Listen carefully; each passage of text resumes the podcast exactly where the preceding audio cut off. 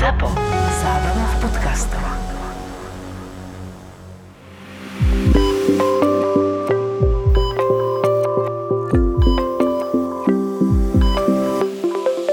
prišla taká pani, že teda ona sa opalovala a že sa spálila a ona čítala, že keď sa spáli, že si spáli tú kožu, tak sa poškodí DNA. No a ona sa začala šúpať, tak ona prišla na chirurgickú ambulanciu, aby sme jej tú DNA opravili. to bolo také, taká, zlatá, taká zlatá nevedomosť, ako to človek nemôže byť ani Ale počkaj, počkaj, však ona mala pravdu. To DNA sa poškodilo. Áno. To je ako fakt, hej? Akurát, Ale chirurgia to, to asi neopraví. Nikto z nás už to asi nenapraví.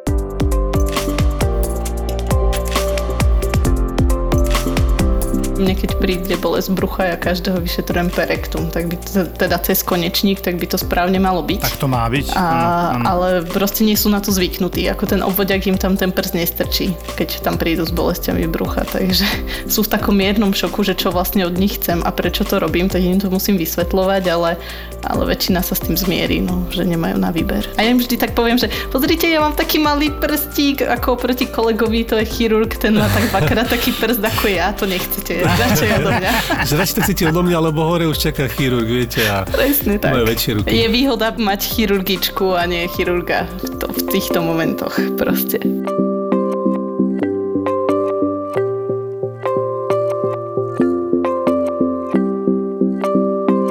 Teraz som operovala pacienta, ktorý prišiel pre bolesti brucha, ako donesla ho rýchla, o nejakej pol štvrtej ráno a úraz neudával ani nič, doktorovi sa to nezdalo, čo slúžil, tak e, zdalo sa mu, že to brucho je peritoneálne, a, takže to je ako indikácia k operácii, ale samozrejme teraz najprv nie sme na divokom západe, doplníme vyšetrenie, nebudeme sa nejakým sonom zdržiavať, rovno dohodol CT a tam z ničoho nič, rupla slezina. Mm. A, mhm. asi 2 litre ano. krvi v bruchu. No a ja som bola čerstvo teraz po tej skúške z kmeňa chirurgického, to je akoby prvá atestácia v Čechách. No a pointa je, že primár ma to teda nechal operovať s tým, že on ako robil dozor, ale už to bolo také prvé veľké operovanie, že naozaj e, som ja podvezovala tie dôležité cievy, ktoré keď začnú krvácať, tak je to veľký problém teda. A, a pacient, teraz som ho videla na ambulancii, má sa dobre, ale je taký ten konzument dlhodobý alkohol, tak to je teraz taký čerstvý top, dobrý zážitok.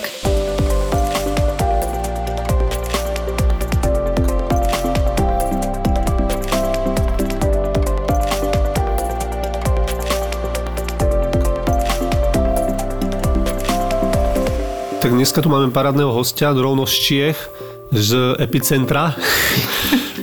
alebo nie úplne z epicentra. Ahoj Zuzka. Ahojte. Ahojte, ja som tu. Nazdár, servus. Zuzka, ty si chirurgička, pracuješ v Čechách. Koľko rokov? Tri. Viac ako 3 roky. No robí viac ako 3 roky, ale ešte povedzme si o tej netopierke, však tam u nás robila na centrálnom príjme na Antolskej. No a tam nejaké zážitky aj z netopierovania máš také svoje ako silné, čo si určite nezabudneš na ne? Bol som na teba dobrý? bol, bol, ale to vidíš, rovno s Jaškom mám takú situáciu. A no, on mal takú, takú mladú slečnu tam mal a neviem vlastne prečo bola vôbec zaradená k nemu ako do internej ambulancie a tak to je už jedno. Ale proste vyšetroval jej brucho a zrazu taká výrazná bolestivosť pri, ako pri palpácii pri tom vyšetrovaní v pravom podbrušku. A on hovorí, No, aby to nebol ako slepák, tak sa teda dohodol, zavolal vtedy doktora dole na ambulanciu, nech príde, že asi tam má ako suspektnú appendicitídu. Chirurga, povedzme chirurga. Tento chirurg si slečnu vyšetril a zrazu asi jak ho zbadala, tak jak zmeravela, tak ju nebolelo už vôbec nič teda. Tak ja som pri tom vyšetrení tak stála a on si potom začal ťukať a mne to bolo také blbé, že proste budem mu cez ramenu nazerať, že čo tam ťuká do tej správy. Tak som tak nejak prešla, tam sa dalo na tej Andolskej prechádzať medzi tými ambulanciami a prišla som za Joškom a ten sa ma pýta, tak čo, čo, bol to appendix? A hovorím, vôbec ju to akože nebolelo, že celé také divné to bolo. Potom tento doktor, tento chirurg, tak nasrato otvoril tie dvere, už tam samozrejme ani jeden pacient nebol a začal po mne kričať, že či, ho tá, že či ma teda tá chirurgia nezaujíma, že snad som tu na stáži z chirurgie. A som tak zmeravala, ani som nevedela, čo som zle spravila. A obvinil ma, že sa tu vykecávam s Joškom, ale tak to skôr Joško sa vykecával so mnou. No. Jožko, vidíš, ak si zavaril? Mm, neverím. No bolo by to také trápne tam stať, jak hej. taký ocasek, no. Všetci sa mi tam smiali, že proste on má buď takú príjemnú náladu, alebo proste takú To sú také nováčikovské, to sú také nováčikovská, nováčikovská daň bola zaplatená troška. Chcem iba Zuzke povedať, že ja si myslím, že potom aj s týmto dotyčným doktorom mala potom aj dobré nejaké situácie, že už potom na ňu nebol ani zlý, ani protivný, lebo on má také, že nálady, pamätáš si? Áno, áno. Ako moc, moc som s ním neslúžila, ale všetci ostatní boli veľmi príjemní, veľmi milí, nechali ma zašiť akoby prvého pacienta, to si tiež pamätám, to bol taký fajný zážitok. Donesli nejakého ožralu s rozbitou hlavou na tú traumatologickú ambulanciu a a on bol ako privedomý, tak eh, ma nechal doktor, že nech si prvýkrát nasadím sterilne tie rukavice, ako na škole moc tá príležitosť nebola. A tak som si to tam chystala, on mi tak pomáhal a, a tak ako ruky sa triasli, už som ani nevedela, jak sa to šije, všetko som si pekne doma na prasiatku trénovala a zrazu vôbec som nevedela, jak sa to uzlí, nič, také stresy a Mala si doma prasa? no prasaciu nožičku som si kúpila normálne v mesiarni. Áno. A učil ma starší kolega, ktorý pracuje vo Švajčiarsku, ma učil cez Vianočné prázdniny šiť. Tak sa učia chirurgovia. Mhm. A, ale ste ti troška triasli ruky pri tom prvom šiti, alebo ako? Či, No strašne, ako Hej. vôbec pomaly ani ihlu do toho ihelca som ve- nevedela dostať, ako a tak mi to tak trvalo, to bola taká 2 cm ránka, no asi 10 minút som to tam šila a Áno, medzi čo tým... chirurg za minútu, dve, hej, že by tam fuk, fuk, fuk. Ale že keď môžem povedať, teraz ste mi pripomenuli môjho spolužiaka, ktorý keď bol tretiak, tak ho zavolali normálne. On mal tú možnosť, čo si teda ty hovor, hovoríš nemala, on mal tú možnosť ísť a normálne ísť k operácii ako tretiak, čo bola teda rarita. Podarilo sa mu a rozprávam im ten príbeh potom, že tiež myslím, že narazil na tohto doktora, tak mi hovorí, že mu povedal ten chirurg, no choďte si umyť ruky. Tak on išiel a normálne trala, trala, umyl si ruky, ako keby si ich umyl doma. Ten chirurg sa chvíľku na neho pozerá, že to čo bolo? No umyl som si ruky. A to ako si si umyl tie ruky? Si na chirurgii. A proste on chudák tretiak, však prvýkrát na chirurgii, tak tak ho zdrbali s prepáčením, tak potom mu to ukázal Roman veľké oči chudák, on, že jaj, to takto? Však to bude trvať aj 10 minút, a on, že presne tak. Takže áno, tieto začiatky máme všetci také, že keď to nevieš, tak to nevieš a musíš to naučiť, hej, na to si tam. ten skill, to naučenie sa proste či už šiť alebo operovať, už len to slepé črevo proste vyžaduje čas. To sa nedá načítať z nejakých článkov, nedá nakúkať na videách na YouTube, aj keď je to pomocné, ale musí tam proste ten človek byť v tej nemocnici a naučiť sa to, aby bol Urobi si proste chirurgom. niekoľko tých čísiel, niekoľko, niekoľkokrát, niekoľko, hej, proste, aby Tak. to dostal do rúk a Väčšinou je to okolo 50, áno, že 50 laparoskopických appendektomí, čiže operácií slepého čreva, aby človek mohol povedať, tak už to tak nejak viem trošku. No. Zuzka, máš pravdu. Dokonca existujú guideliny, ktoré hovoria, že akákoľvek zručnosť takéhoto typu, ako sú operácie, intubácie a tak ďalej, že tu by človek nemal robiť, ak to nerobí aspoň 50 krát ročne. Že proste musí to robiť pravidelne a musí mať nejakú skúsenosť. A za, na začiatku samozrejme sme pod dozorom, všetci sú nešťastní a každý pacient sa pýta, že či to nerobíš prvýkrát, no raz to prvýkrát byť musí, hej. Úprimne si povedzme. Myslím, že aj v tomto máme nejaké také historky presne, že e, keď som ja šiel ešte na traumatológii, občas sa mi podarilo, že zašli nejakú ranu a teda ja nie som žiadny borec, to si ako úprimne priznajme, tak e, faktom bolo, že sa ma vždy tak pýtali, keď videli, že tam mi to trošku dlhšie trvá, a vy prvýkrát čijete? Že nie, nie, ja som ešte nie ani doktor, ja idem to skúsiť, či to vôbec pôjde. A srandu sme si robili, vieš. Takže ono to, musíme to tak obrátiť asi na tú srandu, aby tí ľudia neboli zlákaní, že raz to musí prísť, že prvýkrát. No mne, mne sa tak raz pacient, ako som ho objednávala na ambulancii a u nás to tak nejak viac menej funguje, že proste a nie je to tak ako v nejakých tých súkromných e, nemocniciach, že ten, kto si pacienta indikuje, ako by objednáva na tú operáciu, ten si ho aj potom operuje.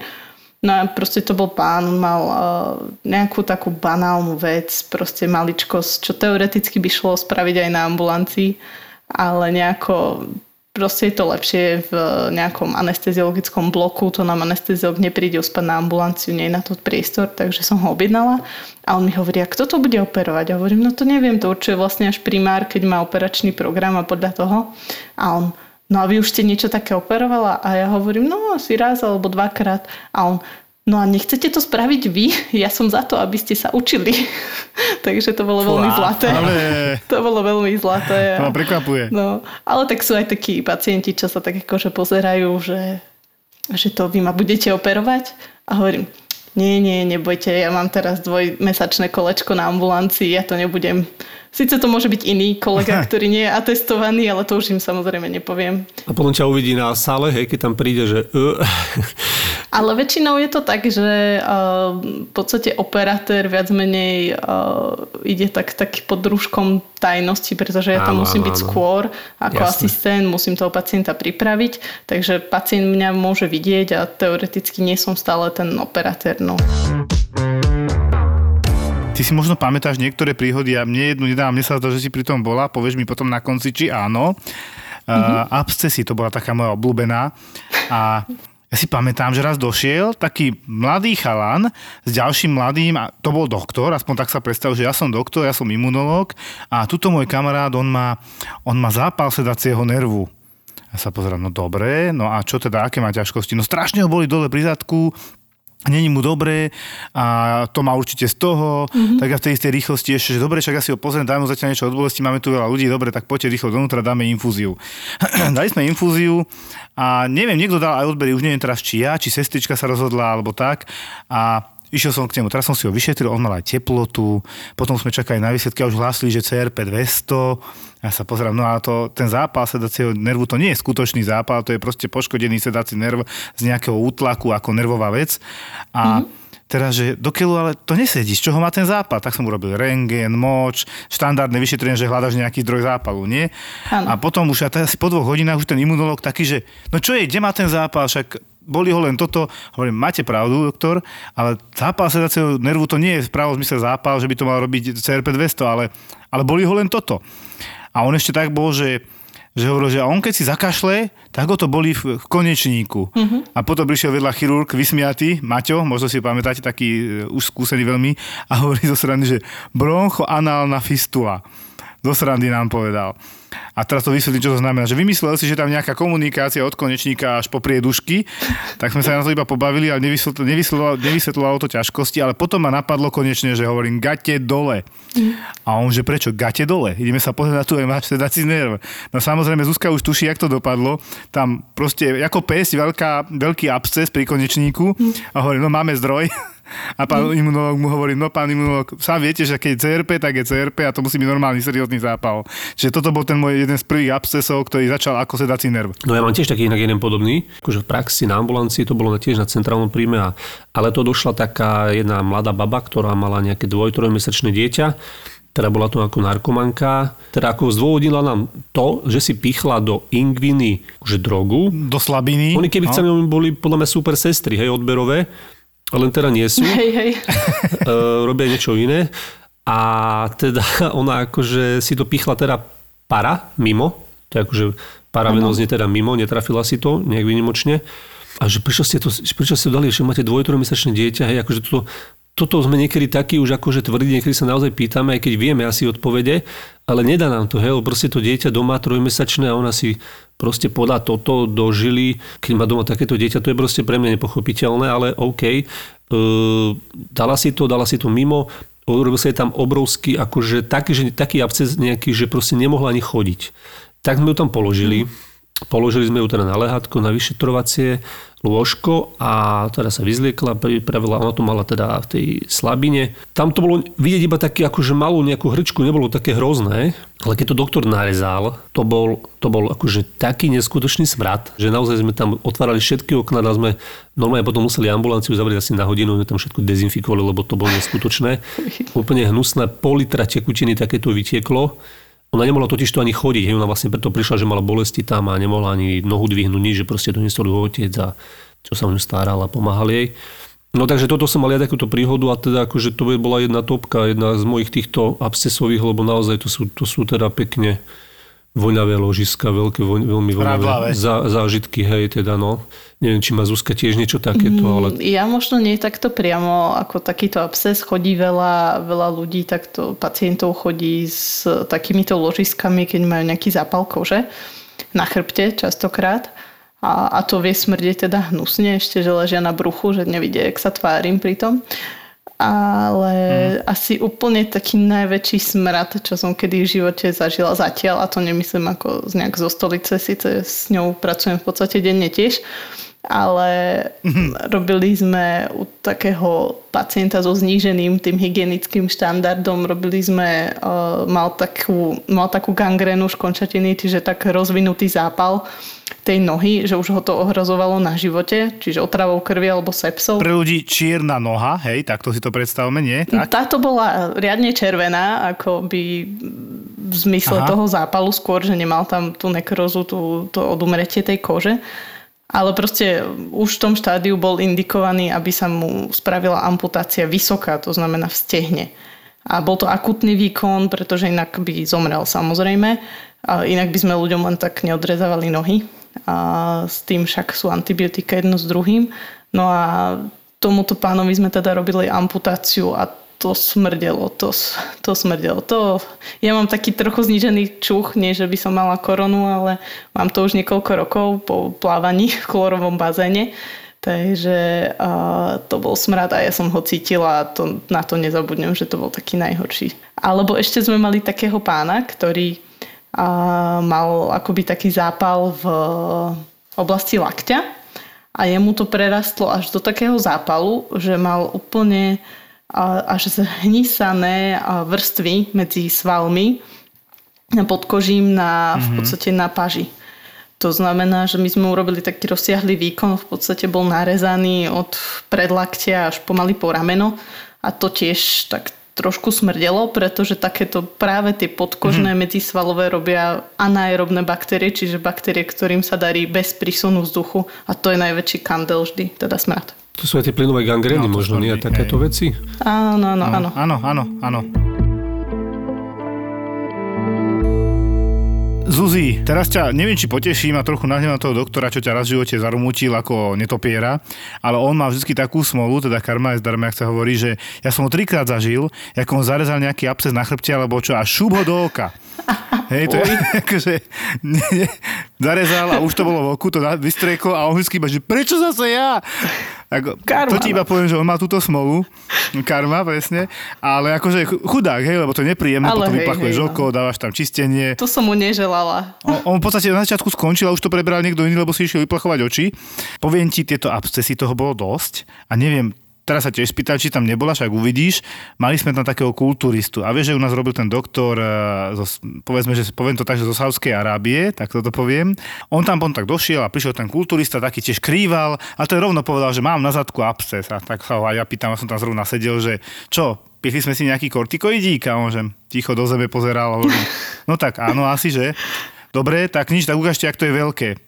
Ty kokos, to nebolo, že absces, alebo čo, to bolo normálne, on ako celý bol taký ten vianočkovitý typ, tak jedna taká vianočka mu pribudla na zadku na tej vianočke, to bolo, ja neviem, jak hlava, to bolo obrovské. On tam mal absces proste už takých 10x15 cm, možno viac. A teraz, že ty kokšo, a čo s ním? Tak mu hovoríme, že aj, aj Rahim a ja, že no tak pojďte hore na operáciu, uspíme vás, urobíme to hotovo. No on nikam nejde, nech mu to urobíme tu. A sa pozerám, to myslí vážne, to je veľké. No, že on nemôže ísť teraz, on nemá na to čas, on radšej bude chodiť aj 3 krát až 4 krát za týždeň a bude sa to pozerať a tak. Tak Rahim taký, že on nedbá, akože ja sa pozerám, že no tak toto by som ja nedal. A kulturista teda odhodlaný na tvrdo. Ešte mu vysvetľujem, že pane, ale aby ste vedeli, my keď tam aj podáme nejaký mezokain na odbolesti, to nebude fungovať, lebo tam je kyslé prostredie krvi.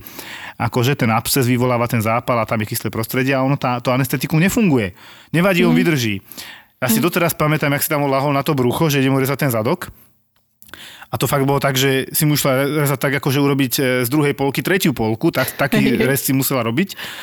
A že ty kokšo, a on chytil také tie dve tyčky, čo dole máme na to ohýňanie tých, ešte tej starej postele, ak si pamätáš.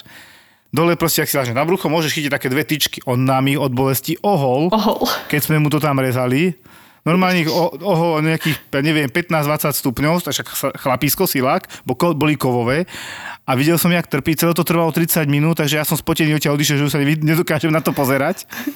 Ale teda on poctivo chodil, normálne každý druhý, tretí deň, už tam mal samozrejme obrovský rukavičkový drén, vyčistil mu to, raz to vyšlo na mňa, to som bol nešťastný, ja tieto veci nemám rád. Tak Rahim tam nebol, zostal som tam ja, tak no teraz to budem čistiť ja výborne. Tak som to čistil jedenkrát v živote aj ja u neho. No ale môžem povedať, že skončil tak, že po dvoch týždňoch pravidelných návštev na urgentnom príjme na chirurgickej ambulancii, lebo sa ho Rahim ujal vyslovene, tak sa to ako viac menej dalo dokopy. hej, ale nezávidím, takže chlapci, nepichajte si tie steroidy, toto je jedna z možností, ako to môže skončiť. A dokončím pri tých abscesoch ešte, že tiež som mal takto bezdomovca a tiež nejakých 300 CRP, už som hľadal zápal, proste vyšetrený komplet, už som aj zadok pozeral, aj keď to bolo nepríjemné, lebo tiež bol voňavý a fajnobučky, ale už som bol taký zúfalý a potom pozeral, že stále mal ponožky. Tak hovorí, že pane, nerád teda, aj mne to je nepríjemné, ale už teraz ako dajte ponožky dole. Sestričky ušli v tú ranu, OK, dal dole ponožky a čierne prst a už to ťahalo až pekne na nohu a hovorím, toto ste mi kedy chceli povedať? A on že, ale čo to tam mám? Akože tí, tí ľudia absolútne... Dlho nemá ponožky dole troška. Troška dlhšie asi. No asi.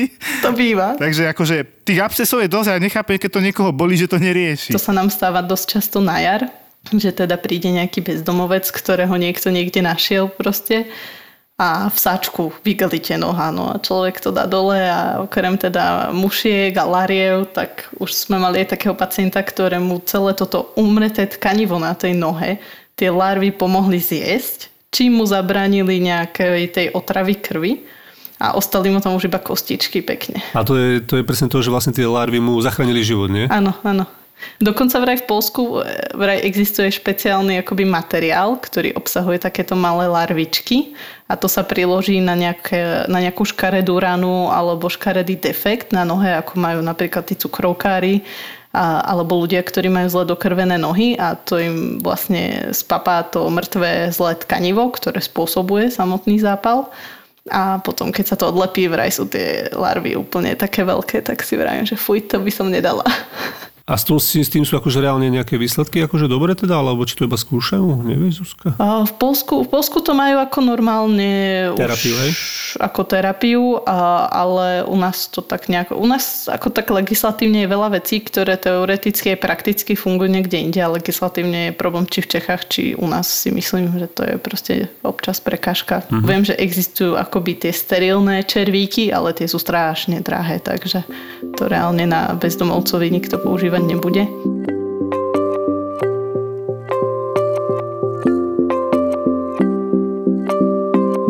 Zuzka, nočná mora chirurgov a hlavne to sa týka podľa mňa diagnostiky, ak my máme bolesti na hrudníku DivDG, hej, čo to môže byť všetko a nič, tak vy máte podľa mňa bolesti v pravom podbruší všetko a nič.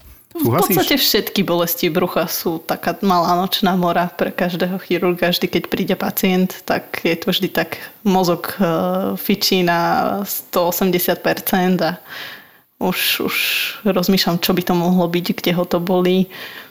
A tak, no. Je to náročné. Je to no, náročné, povedz prečo, pretože... povedz nejaké príklady možno, že vieš, že prečo, no, lebo to naozaj nie je také ľahké. Ja, ja jeden mám, akože nie som chirurg, ale jeden mám teda, lebo konkrétne bolo, či som bol na chirurgickej ambulancii, však e, Zuzka si možno pamätá, že som tam presedel nejakého pol roka, čo, za čo som teda rád a na tej traume som bol 3-4 mesiace, ale mal som tam dobrých učiteľov, môžem povedať, aj, aj Seky, aký bol, taký bol, ale akože chirurgiu samozrejme super a hlavne mm-hmm. Ivan, keď chodil klop, klop, klop, tie dreváky, čo on mal, leteli Áno. kľúče, potom prišiel doktor No ale on bol taký dobrý, že ho ma naučil, ako to bolo úžasné. A raz som mal presne takto pacienta a tam ma ukecala sestrička, prišiel, že schizofrenik. A že on vracal. A ja hovorím, uh-huh, a brucho vás neboli? Trochu bolelo, ale už ho neboli. Hovorím, že ja viem. A už som bol taký t- trúfalý dosť, akože ťažký frajer, už som naučený, všetko vím, nie? Chyba samozrejme. Tak hovorím sestričke, no nič, mu dajme niečo od bolesti, ide domov, pozrel som brucho, nič tam nebolo. On bol dobrý a potom mi ona hovorí, že pozri sa, ako vyzerá. A pozerám, on bol taký oranžový, alebo taký bledo-oranžový, divný bol. Nemal ikterus ani nič, ale takú divnú farbu kože. A ona mi hovorí, daj mu sono brucha, však pre istotu, pozri sa však, ako je to schizofrenik, možno kamufluje. Hovorím, dám však, dobre, tak išiel na sono brucha a vrátil sa a že nekrotická appendicitída, že už tam bola proste nekróza, už tam boli bublinky plynu, všetko. Ja sa pozerám, že prečo ho to neboli. A potom ma napadlo to, čo mi hovoril Ivan, keď to pukne, už to tak neboli. Hm. Čiže on vracal, už mal prejavy sepsy, hej, a on mal naozaj vysokánske CRP potom, lebo sme dorábali odbery a všetko a bol akutne operovaný. Čiže preto hovorím, že nočná mora pre mňa teda ten appendix mi tak pristal, že tú pankreatitidu ešte relatívne na to myslíme, sú tam odbery, hento toto, ten pacient sa má zle. Ale keď to pukne, čokoľvek vlastne čo boli a pukne to, tak sa uľaví, že? Áno, a ide o to aj, že tam dochádza k odumretiu, teda nekroze tých nervov v tom apendixe, preto to prestane bolieť. Dokonca ono to môže prestať bolieť ešte predtým, ako to pukne na chvíľu a potom tesne pred tým puknutím ten tlak zase samozrejme bolí. No. A potom už bolí zápal tej pobrušnice a, a už je to viac menej klinicky jasné. Ale tam je nejaký časový odstup, hej? Je, je, je veľký časový odstup. No, ako, mm, ja som si tak všímala, že na Slovensku, keď som bola na praxi, tak aj, aj mi to tak akože potvrdil eh, kolega, ktorý ma vozíva do práce, že tu bol kedysi taký postup, že proste každé slepé črevo, pomaly desiatí chirurgovia nad tým stáli, vyšetrovali si to, či operovať, či neoperovať.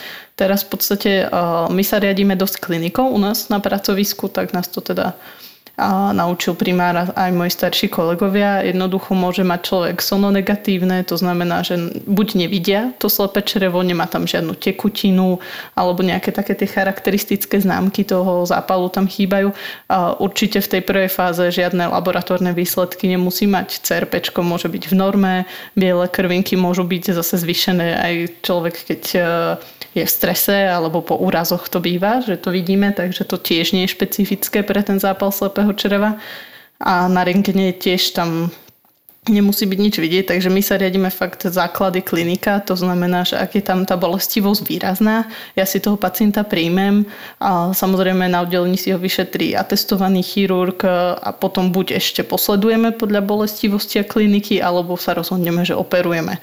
U starších pacientov určite teraz doplňame CT, pretože tam to môže byť napríklad divertikulitída, čo je zápal uh, takých výchlipkov hrubého čreva, alebo to môže byť, uh, ja neviem, miliarda iných vecí. Proste u tých starších ľudí to nie je úplne tak jasné, ako u tých mladých ľudí, ktorí reagujú promptne. Že?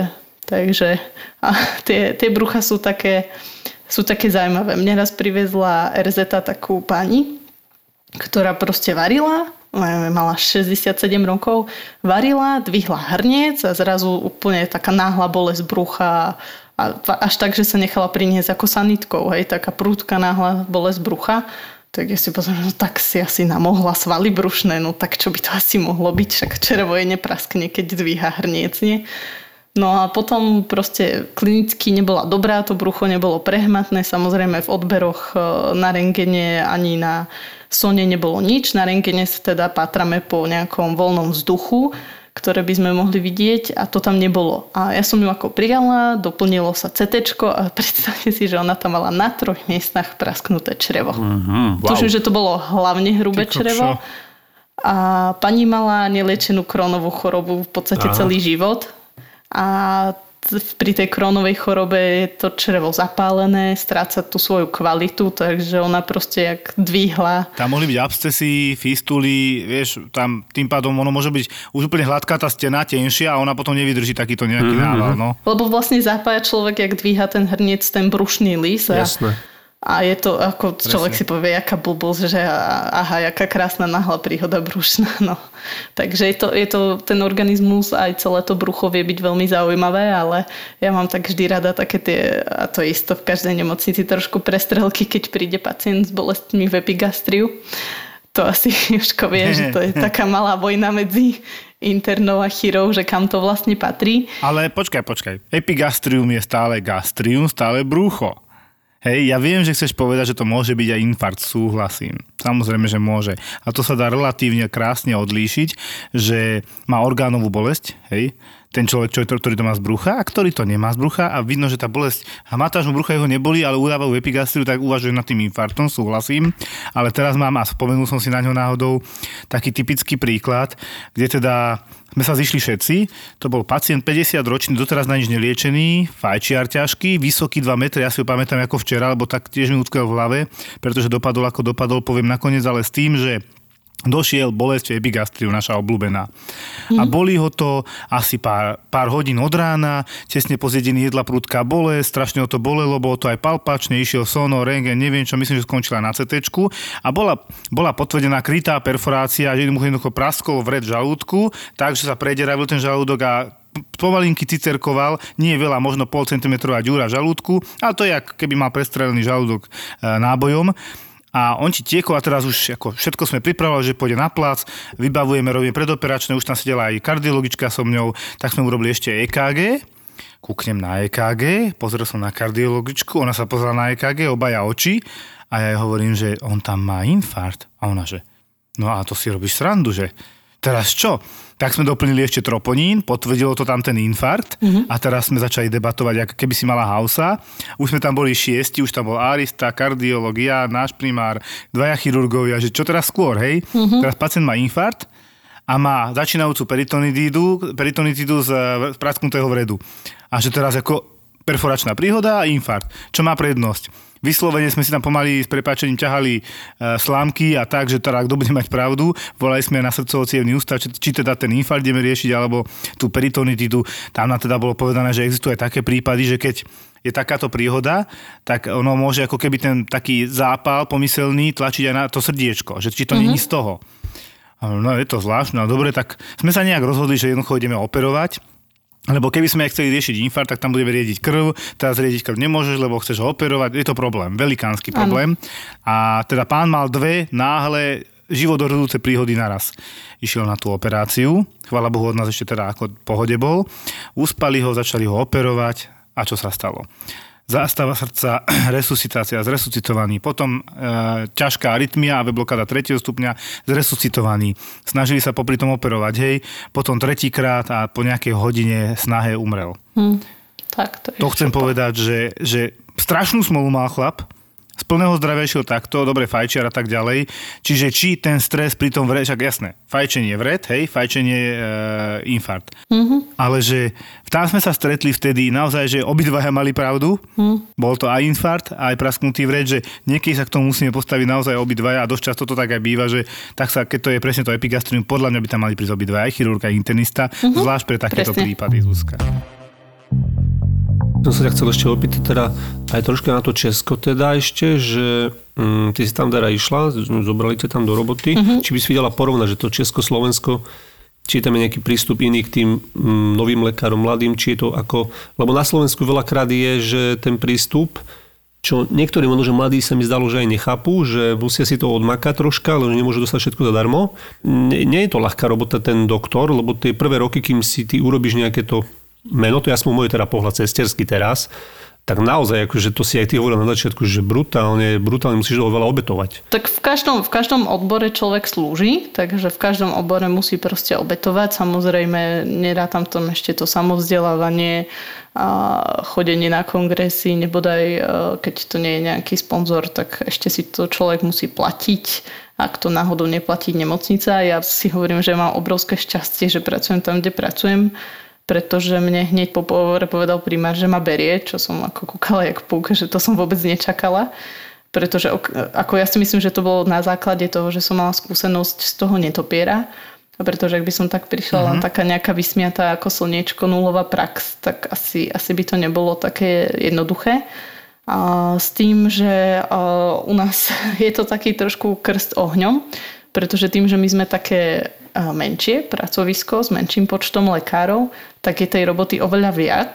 Ale výhodou je, že sa dostávame aj k viac operáciám. Samozrejme, vždy sme pod kontrolou nejakého atestovaného lekára a najčastejšie hlavne teda na začiatku buď pod dohľadom primára alebo zástupcu primára, takže tam ten výukový mm-hmm. proces je Hej. úplne úžasný, ako ja sa vôbec nemôžem stiažovať.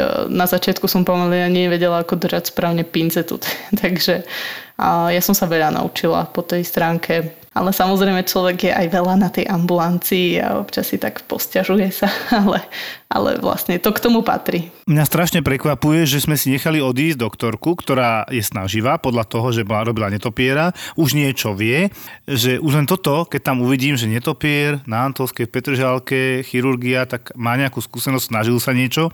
Mi to je divné, že to nezobrali do úvahy, no. No, tak možno vtedy mali plný stav, tak to sa tiež môže stať. Neexistuje. Ako, alebo možno nechceli brať absolventa. Možno... že plný stav našej periférnej nemocnici ja si osobne neviem predstaviť, lebo poznám tie periférne nemocnice, som z Považskej jej. Ten pravý dôvod naozaj neviem a nechcela som ísť robiť na nejaký ten eh, PhD úvezok eh, do Martina. Jasné. Tako, ja som veľmi vďačná. Máme tam skvelý kolektív, veľa mladých, čerstvo testovaných lekárov lekárov, všet, ako nikto není taký, že by ma nechcel učiť. Všetci to fakt tak berú, že proste snažia sa vysvetliť.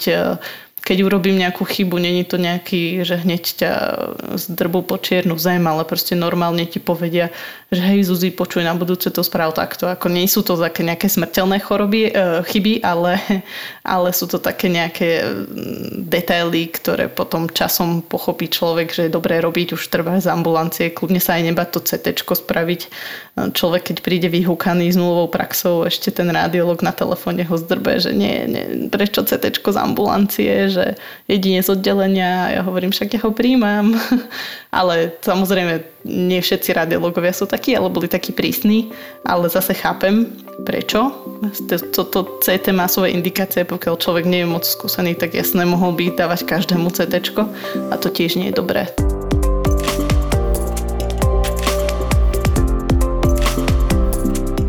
Ja mám teraz krásny prípad aj z dneska, ale aj v minulosti a pointem v minulosti z Antolskej, kde teda bez CT by som sa nepohol, lebo keď je pacient v kóme, tak ti toho veľa nepovie. A donesli proste 40-ročného chlapa v kóme. Anamnéza bola taká, že okolo, okolo neho sa nachádzali flaše, tak sa uvažoval, či nie je taký opitý, ale alkohol má vtedy už negatívny, hej, ako to sme počkali. Mm-hmm. A má hrozné výsledky, ja som vtedy dal robiť, to sme aj s primárom sami zariešili, aj acidobázickú rovnováhu, on mal ťažkú acidozu 6,9 pH, to už sme volali Arisku, že pod nám pomôcť. Nefungovalo CT v Petržálke, tak sme ho posielali do Ružinova, bol proste nejaký odklon z nejakého dôvodu. Mm-hmm. A my sme to dali iba tak intuitívne, že teda odfotíme brucho, hrudník a mozog, lebo sme boli zúfali, že z čoho je taký, lebo tie výsledky bolo, že mal nejaký velikánsky zápal, teraz tam boli rozhádzané ako vnútorné prostredia a nevedeli sme z čoho. Moc sme už mali negatívny, rengen hrudníka nič, brucho bolo také, že no vieš v leže, on ti nesadne, keď je v kóme teda, hmm. takže tam bolo také, že nejaký meteorizmus, možno div DG sa môžeme baviť, či niečo brušné, ale teda, že sme uvažovali, že pankreatitída, chápeš, no takže alkohol, no tak išiel na to CT, on sa vrátil a on ti mal tiež perforačnú príhodu.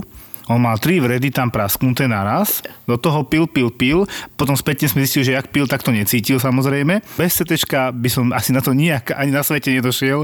Čiže jasné, ako ty hovoríš, áno, keď ten pacient komunikuje, dá sa klinicky k tomu nejako dopatrať, reaguje na bolesť a tak ďalej. Keď je v bezvedomí, má 6,9 mm. pH, rozvrat vnútorného prostredia a má velikánsky zápal, v podstate otravu krvi, ten ti to nepovie tak tam naozaj, teraz som to tiež spravila, veľmi cenná, cenné to CT a podľa mňa presne to kritérium je, je v bezvedomí a potrebujeme sa rýchlo ano. dopatrať k diagnóze. Prečo?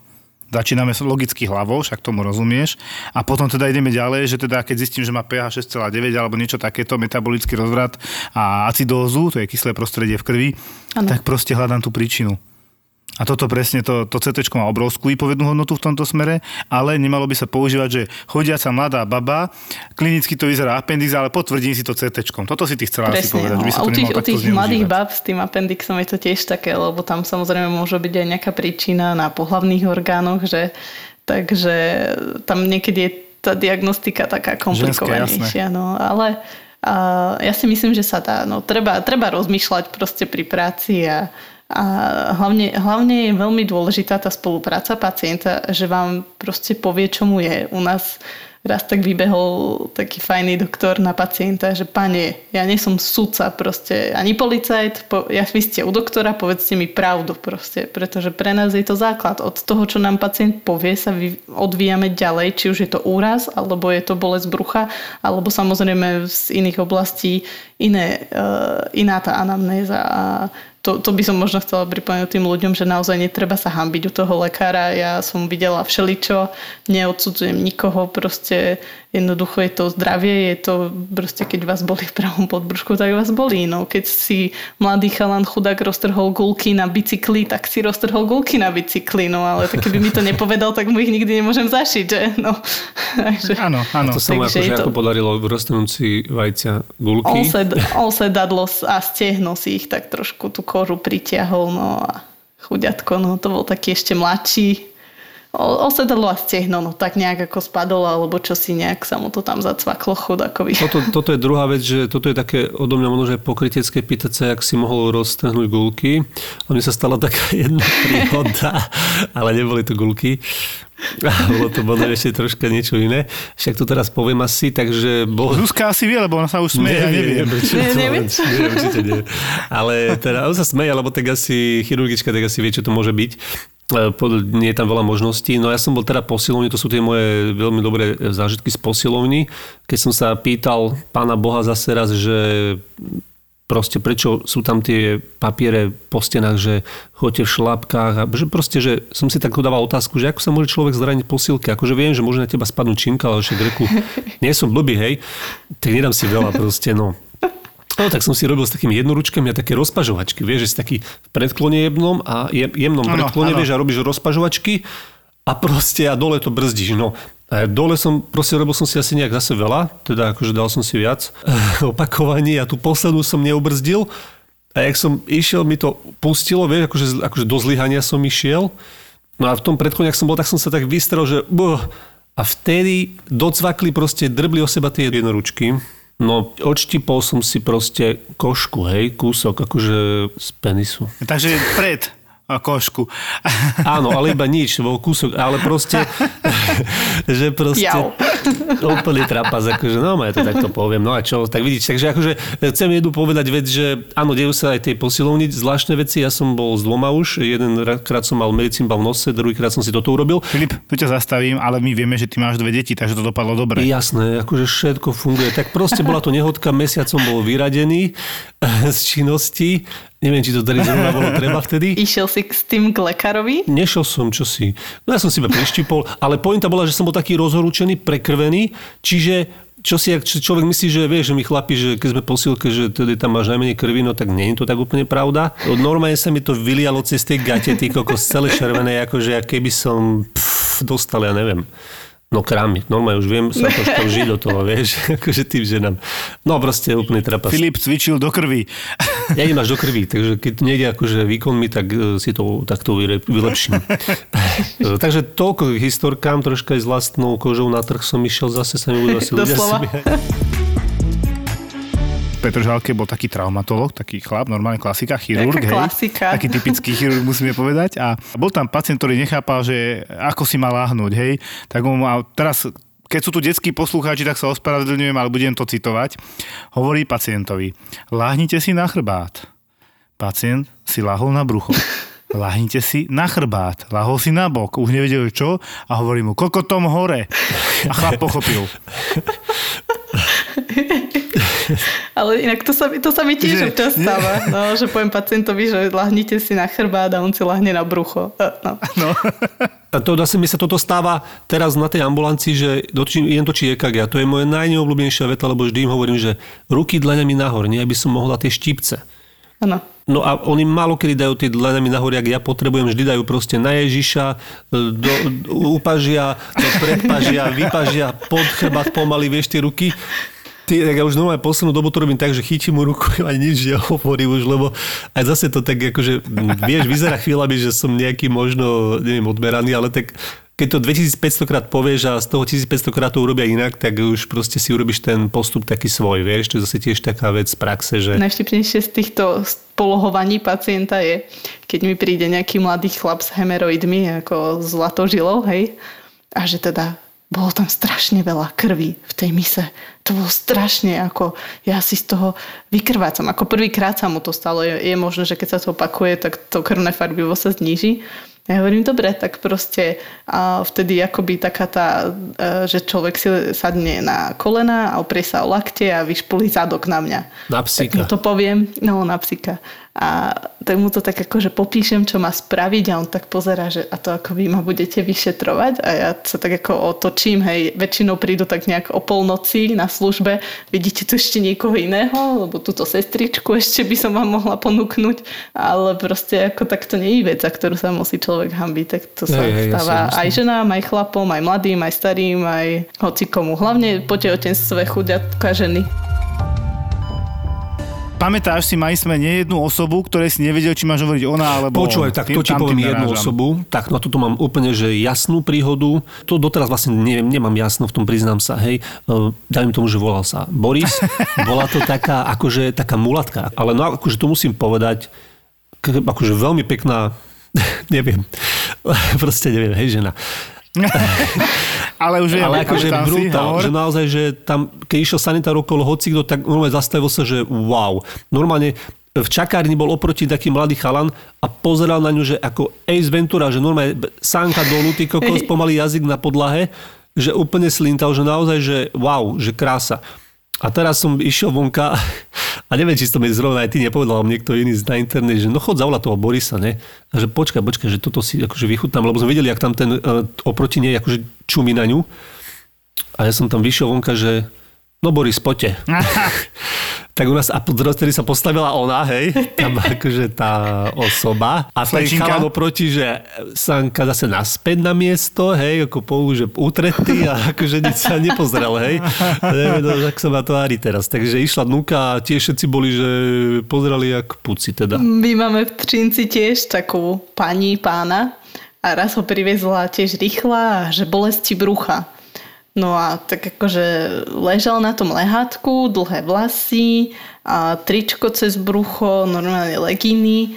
A my sme si celý čas mysleli, že to proste nejaká žena, lebo proste bol, bol tak sťatý, že nevedel ani meno povedať. Takže keď sme zisťovali údaje o tom, či je to chlap, či žena, a tahli sme mu hneď fúknúť a nejaké 3, čo si promile a hovorí, ako normálne bol privedomý, hej, to je tam štandard v tom kraji, že 3 promile sú dve piva a hovorí, sestrička dobehla, jak mal to brucho také trochu väčšie, tak ako ak sme si mysleli, že to ženská no. a opýta, tak sestrička, a vy sa nehambíte tehotná chlastať? No a potom sme zistili, že to bol pán, teda, že jeho bolela deloha, ale proste nebolela ho deloha naozaj. Ú, Takže deloha, teda maternica. No, no. To bolo tiež tipné, jak zistíš, že vlastne to nie je tehotná opýta teta, ale iba ožratý ujo. Bol tiež taký vtipnejší e, zážitok, nie priamo môj, ale teda koloval Antolskou, že prišiel pacient s nejakým úrazom úplne nepodstatným, hej, ale prišiel samozrejme opitý. A zase bol tento doktor, ktorý sa vie tak ako typický chirurg, to budeme volať slušne, hej, tak také chlapisko, všetko, drevorúbač to ja volám. A teraz sa opýta, kartičku máte? E, kartičku nemám. Prečo nemáte kartičku? No, lebo som kokot. Som citoval, hej. A on úplne zvesela tam píše, na otázku, prečo nemá kartičku, odpovedá, citujem, lebo som kokot. A pomlčka, nedá sa s ním nesúhlasiť. akože, a ja som si občas čítal tie náleží, to naozaj napísal do správy a hovorí sa, že to máme písať, čo presne povedal, tak teda to tam áno, napísal. to je subjektívne teda od pacienta. My to občas tiež s kolegyňou robíme, ona, ona má také fakt eh, super zápisy, ale ja sa na tom vždy smejem, ako len si prečítam tú príjmovú správu, nejaká 85-ročná babička prijatá s úrazom hlavy, lebo totiž to my máme takú takú všeobecnú chirurgiu naozaj, že robíme aj nejakú úrazovku, aj, aj tie brucha, aj, aj tie zápalové teda veci a nejaká 85-ročná babička prijatá akoby s otrasom mozgu, trošku čo si aj popila. Reálne si povedzme, že ja, ja, ja pochybujem, že nejaký pacient na službu mi príde triezvy, ako väčšina si myslím, že je pod vplyvom alkoholu, lebo to není až niekedy normálne, čo vymyslia tí ľudia. A, a tak babička teda prijatá, čítam si tam príjmovej správe niečo na štýl. A sleduje ju KGB a sledovali ju až domov. Tam ju dvaja chlapí znasilnili a potom ju zmlatili a preto má ten úraz hlavy. A tá kolegyňa do toho, no je to tam takto napísala, ako neúplne, necitovala som to úplne presne a do toho zapíše, že tomu teda ťažko verím. A to je v príjmovej správe. Rozumiem. Hej, takže To na centrálnom to- príjme, toto, na tedy ešte centrálnom príjme, haha, Joško, Ja Eh, som v pohode, už som to predýchal. Tedy ešte na centrálnom príjme, keď som tam robil, tak tam tiež prišla taká pani a že ju znásilnil susedov syn. A že ako sa to stalo? No, že zliezol z bal- cez balkón, ale že jej jediné, čo prišlo divné, bolo, že mal školskú tašku. To jediné ona riešila, tá pani nejak. Že proste prečo ma znásilnil s tou školskou taškou, že nerozumela tomu. A my, že, ale my nerozumieme, čo, vieš, akože každý mal ten svoj uhol pohľadu, čo bol problém. Ja som sa bál, že povie, že no, ale ten sused nemá syna. Zaujímavejšie.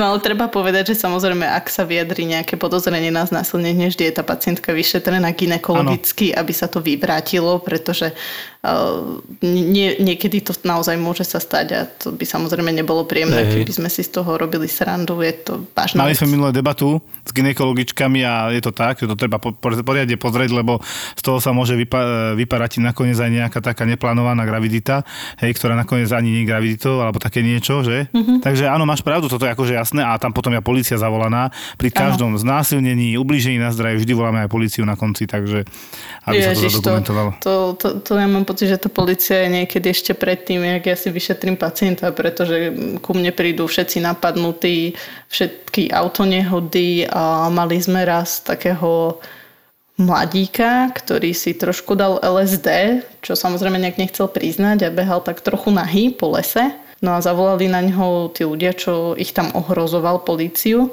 A vtedy ich, viem, že ich, e, že proste začal ohrozovať tú policajtku z toho týmu a začal nejako škrtiť, no proste úplne hrozná situácia, takže vlastne musel po ňom, musel po ňom ten kolega akoby a ho spacifikovať, no a spacifikoval ho zbraňou, čo sa samozrejme podarilo, no a jak toho mladého muža priviezli na ošetrenie, tak s ním bolo asi 10 ďalších policajtov. A normálne sa ten človek poriadne nedal vyšetriť, pretože tí policajti, ako ja chápem, že tam boli z jednej strany pre našu bezpečnosť, z druhej strany to bol vysoko ako nebezpečný páchateľ, síce bol pod vplyvom drog, z ktorých veľmi rýchlo vytriezve človek, keď má nejaký úraz. No a proste bolo to veľmi také spomalujúce tú prácu, mať tam tých policajtov ako a stačili by dvaja. Ale zase, no to ty nevieš, zase to bolo aj bezpečné. Nám napríklad raz tak doviezli takého chlapca, bol to nejaký Srb alebo také niečo, hej. A zrovna tam bol tento inak chirurg, tento chirurg, ktorého dneska dosť často spomíname. Alebo len týpek, akože on je týpek, povedzme si na rovinu. No a teda akože doviezla ho proste prevozovka. No ale čo sme sa postupne dozvedeli? Tak jak, jak som ho pýchal, zobral som mu krv a že čo sa stalo, nie? Že zabil som človeka. Ja, o, Čo? ja tak nad ním nakloním, že čo, čo, ako, OK, dobre. Tak som akože rýchlo do, vytiahol tú julu, hneď porada chalani, poďte sem, že čo toto je, akože, toto mi niekto vysvetlíte. Normálne doviezli no, z nejakého výkonu trestu, proste, alebo neviem, ako to je presne. Normálne ho dovezla prevozovka, normálne sa jej priznal, že proste bola nejaká hádka niekde na diskotéke s nejakým mafiánom a on povedal, že tento Srb, že ja sa vrátim a ja ťa zabijem. Lebo proste ho nasral. Tak on sa vrátil a on ho zabil. Akože nejak nožom alebo tak. To bolo akože aj v No, pekne. A my teraz pozeráme na neho, že on tak akože v kľude vyprával mi taký akože, dobre, kamarát. Menej v kľude. On je taký akože dosť menej v kľude a hneď sme si zavolali, že Erik, Marek, poď sem, tu ma istíte, vieš, alebo tak, že nech sme proste pripravení, že nevieš, čo z takého človeka proste vylezie, vieš, a neprišiel vôbec teda, to som bola žiadnom doprovode, ale medzi tým ešte došiel tento chirurg a on ho tiež akože vyšetroval, no a on mu tiež to povedal, že no tak zabil som ho a on, že nejaké srbské meno, hej, že Ivica, Ivica. Ale toto, ty si ale beťár. A my všetci vystrašení na smrť pomaly a on si tam takto akože normálne v pohode. Tak akože má tú váhu, že by ho asi spacifikoval, on nebol nejaký veľký, ale vtipné to bolo, že on si takýto prístup zvolil k pacientovi. Je pravda, ja som si všimol, že traumatológovia a chirurgovia, takí tí riadni chlapi veľkí, tak majú taký nadhľad. Lebo tiež sme tam mali pacientku, takú, že ona si podrezala žily, chcela sa zabiť, nejaké drogy, alkohol, všetko možné. Ale to bola akože mladá baba, ale strašne ťažká spolupráca s ňou bola proste agresívna, odsacovala ľudí, do toho krvácala z tých podrezaných žil na, tých, za tým, na tom zápestí, hej. A nevedeli sme sa k nej dostať. A prišiel teda ten veľký chirurg, pozerá sa, a však nechajte, že ale ona krváca. No však ja viem, že krváca, však trošku vykrváca, zase oslabne, počkajte chvíľku. A naozaj, počkali sme 10 minút, už teda tak padala do hypovolemického šoku a už sa pozerám, že kedy naozaj zaskočíme. A už, no, už môžeme šiť. No, takže ako, potom už sme sa k nej dostali, lebo ona naozaj škrábala a tak. A potom jej podali hore asi 4, 4 konzervy krvi, aby dali zase dokopy. No, ale akože majú taký nadhľad títo naši chirurgovia. Čo, čo, čo dodať, čak, ako ono to treba. No stáva sa, ako tí pacienti, ako privezie ich sanitka pre ránu na neviem čom, na hlave alebo kde a jak je to opité, tak to nechce spolupracovať, tak v podstate pokiaľ tá rana vyslovene nejako nekrváca, maximálne tam dám nejaký ten, nejakú tú dezinfekciu a hovorím, ako ja sa tu s ním byť nebudem určite. A, ale je pravda, že mám asi nejaké, nejakú výhodu zatiaľ, zatiaľ ako na to, aké príbehy sú u nás, ako vedia byť tí ľudia agresívni, keď sú opití, alebo pod vplyvom drog, alebo proste len sú takí trochu cvoknutí v hlave už, už aj bez toho alkoholu tak uh, musím povedať, že zatiaľ som mala šťastie, že zatiaľ takých úplne nespolupracujúcich, čo ani v tej sanitke nevedia uležať, tak tých privezie komando policie. Tí, tí mi ho tam držia, kým ho anestezilk neúspí, robíme CT a tam až do vytriezvenia ležka a spinka si vynikajúca vec v Čechách záchytky. Mm, v Čechách majú záchytky? V Čechách majú záchytky. Ale je to, je to celkom náročné dostať tam niekedy človeka, pretože maj, maj, majú to rôzne podmienky. Nesmie to byť diabetik, nesmie to byť epileptik. Veľa tých, čo chlasta pravidelne, majú tú epilepsiu. Áno, áno, to je z toho to. samozrejme, no. No a potom samozrejme musí mať topánky, to sa nám tiež občas stane, že proste ho privezú bez topánok, aby tak mohol to by som mu dal aj svoje, ale ide. To by som prečo to je také dôležité, prečo to je také dôležité, aby mal topánky v záchytke? No aby mohol na druhý deň odísť a ne, nerobil im tam problémy. to si pamätám prvého takého opitého, čo som mala, ten bol úplne jak taká babika, furt nám chcel vstávať a a vstal a zase sa trepol do tej hlavy a my sme tam tak so sestričkou sa na seba pozreli a hovorím, ja už ho dvíhať nejdem, to je škoda, on zase bude dvíhať a zase padne na zem. Tak som písala rýchlo tú správu, pretože keď je úplne taký mŕtvý, že nevie chodiť, tak ho na zachytku tiež poslať nemôžem. Takže som ho príjmala rýchlo, chudák sestričky, chudák tí pacienti, mne je to vždy ľúto, ale proste niekedy nemám na výber. Tak som sa tam rýchlo písala, písala a si hovorím, ty vole rýchlo, lebo proste on sa mi tu počúra, pokaká pod nohami, to nechcem, no a stihla som a nepokakal sa, no. Sice sa počúral, ale nepokakal sa, to bola taká pozitívna. Stihla si aspoň polovičku.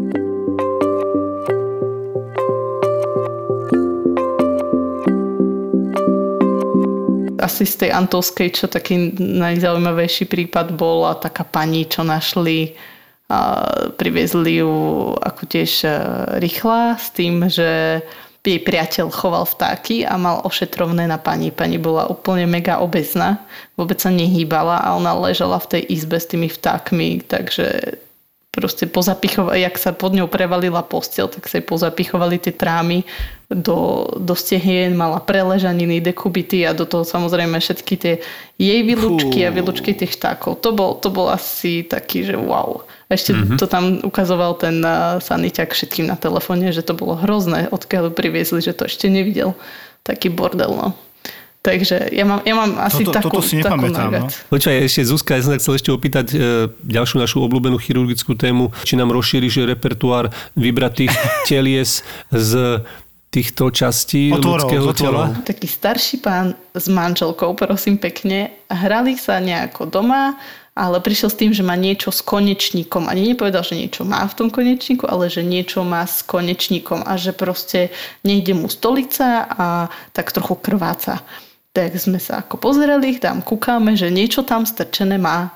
No a potom z neho tak nejak vyliezlo, že niečo tam má strčené 3 týždne už. Fú. Chudák.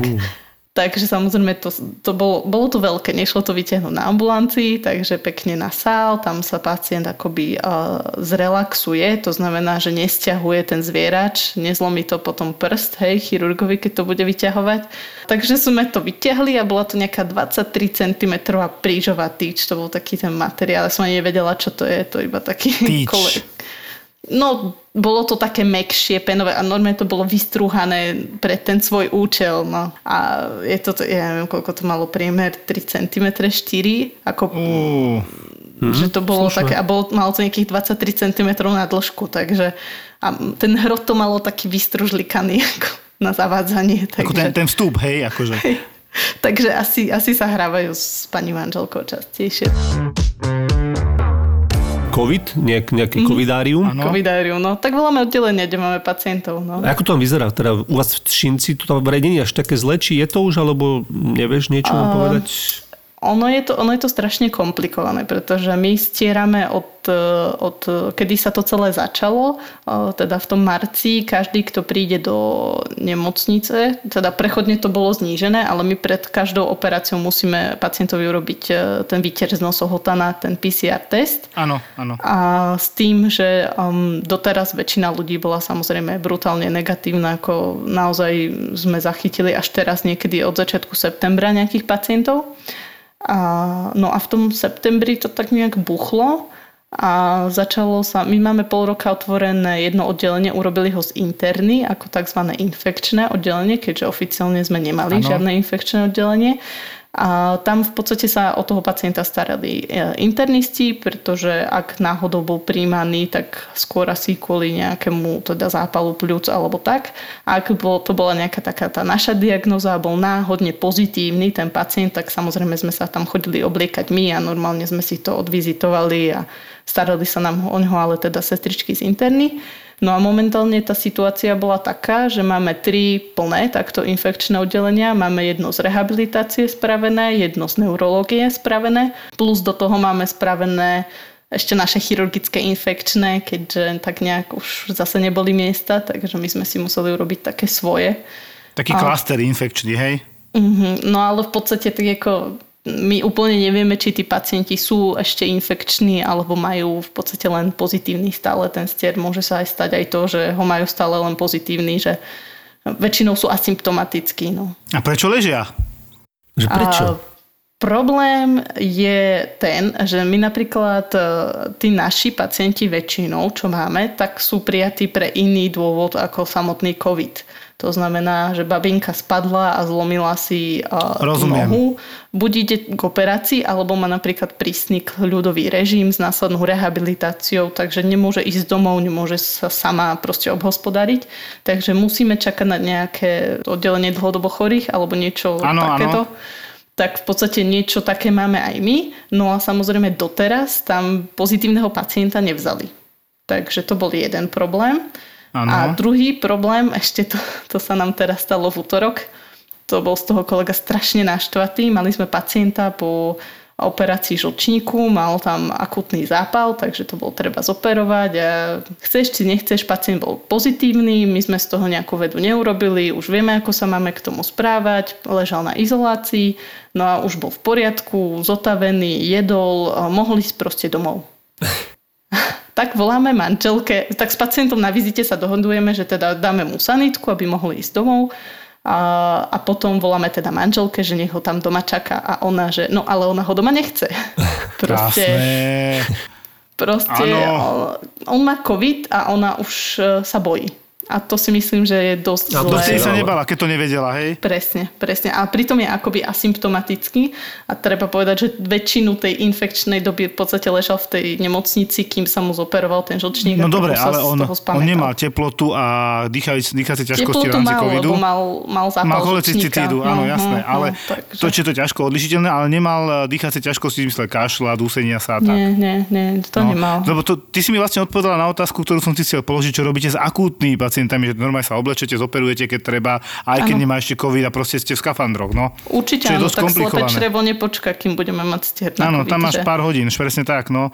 Čiže takto to riešite, lebo mám teraz tiež pacienta, ktorý je prijatý len preto, lebo on chce lebo on je teda diabetik a on sa bude cítiť lepšie, keď bude v nemocnici, hoci teda nemá také zlé výsledky, ale ani nedýcha tak zle, ale keď chce, tak chce, presne ako vy máte, že manželka ho zase doma nechce. Máme sociálny problém, hej, akože. Ako, a to na interne s tým majú väčší problém, že tí ľudia častokrát prídu teda nakazení z domu, áno, že tá, ako áno, už sa nám stalo, že v rámci nemocnice je tá nákaza, bohužiaľ, proste tí ľudia ležia spolu, snažíme sa to izolovať, triediť, ale proste keď prídu tri pacientky v jeden deň, dáme ich na izbu, nemáme toľko izolačných miestností a jedna z tých pacientkov, keď je pozitívna, tak za ten deň alebo dva, kým je výsledok stieru, bohužiaľ leží s tými negatívnymi No, lebo prečo ale? Lebo nedodržiavajú rúška a tak ďalej. To no, je celé no, áno. Oni od nás dostávajú eh, respirátor. Každý ako Ale aj tak oni budeme na hube celý deň, neboj hm. sa. Ale že dostávajú vôbec ten respirátor. A to je, je úplne super, mňa. to je dosť wow. Tak to má byť, ale však to robíme aj my zase, keď máme už karanténneho pacienta, ktorý ano. čaká na výsledok, tak dostane respirátor alebo teda izolovaný na izbe. Sú len dve možnosti. Ano, ano. No ale že vieš, ty nevieš skontrolovať, či ho ozaj dodržiava tu ten respirátor, či ho má na ústach. Ako väčšina ľudí si to samozrejme dá do... No, najvtipnejšie, neviem, či sa to stáva teda aj vám, na, teda na tom urgente, ale príde pacient a spýtam sa ho, že čo ho teda trápi, čo ho boli a príde a dá dole rúšku, aby mi to ano. mohol povedať. Že... Áno, lebo nepočuje. Lebo dám dole rúšku, aby som lepšie počul. Ja sa na to pozerám, že hľadám logiku.